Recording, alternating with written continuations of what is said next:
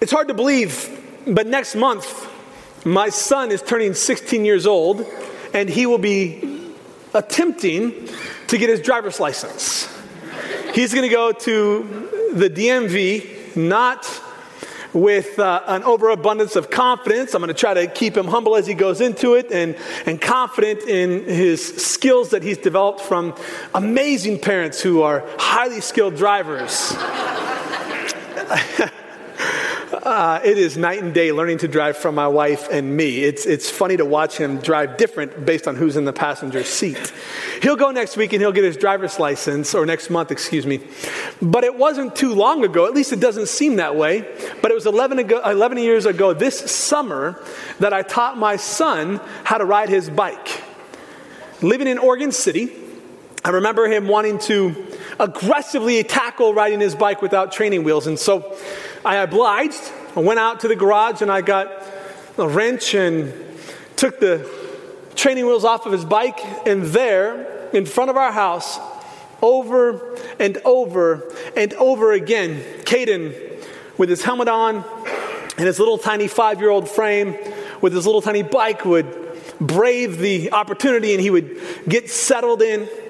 And I would, with my right hand, hold on to the back of his bicycle seat and with my left hand, I would start out by holding the left handlebar as he got onto his bike, and I would begin to run alongside of his bike as he made his way down the street. We would go faster and faster. And what I did was I gradually let go of the handlebars and I would still run alongside him.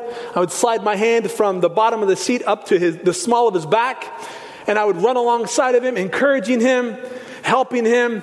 If he started to wobble, I would reach up and grab the handlebar to help straighten it out. And eventually, little did he know that I removed my hand from the small of his back, but I still ran alongside of him as he grew in skill, in abilities, and in confidence. And I will never forget the look on his face.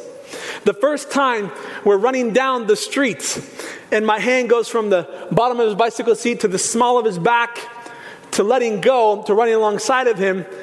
And it didn't take too long for him to realize that I wasn't running alongside of him anymore. And he circled our cul de sac in victory. The look on his face was sheer joy. He had accomplished something he'd worked really hard for.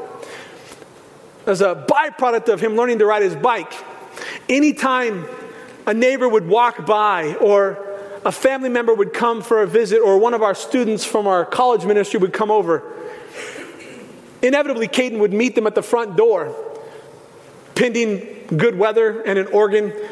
It's usually not. And daylight. Caden would run to the front door and he would say, I learned how to ride my bike. Do you want to see? And he was excited to show everybody what he was able to, to learn and to accomplish. And so there, I would help him get back situated on his bike and I would help him get started and would run alongside him and he would ride his bike and he would come back excited with joy and enthusiasm to share what he had learned with those who would watch and who would be excited for him. That's a small sampling of what we're going to investigate today as we continue along in our series. It's in the evidence. On the heels of an entire word for word study through the book of Galatians, we felt it fitting to hang on to Galatians chapter 5, verses 22 and 23, where Paul introduces nine different characteristics of the singular fruit of the Spirit. And we're going to read about those here again today. Paul's writing this regional church in the region of Galatia that are dealing with religion in opposition to a relationship with Jesus.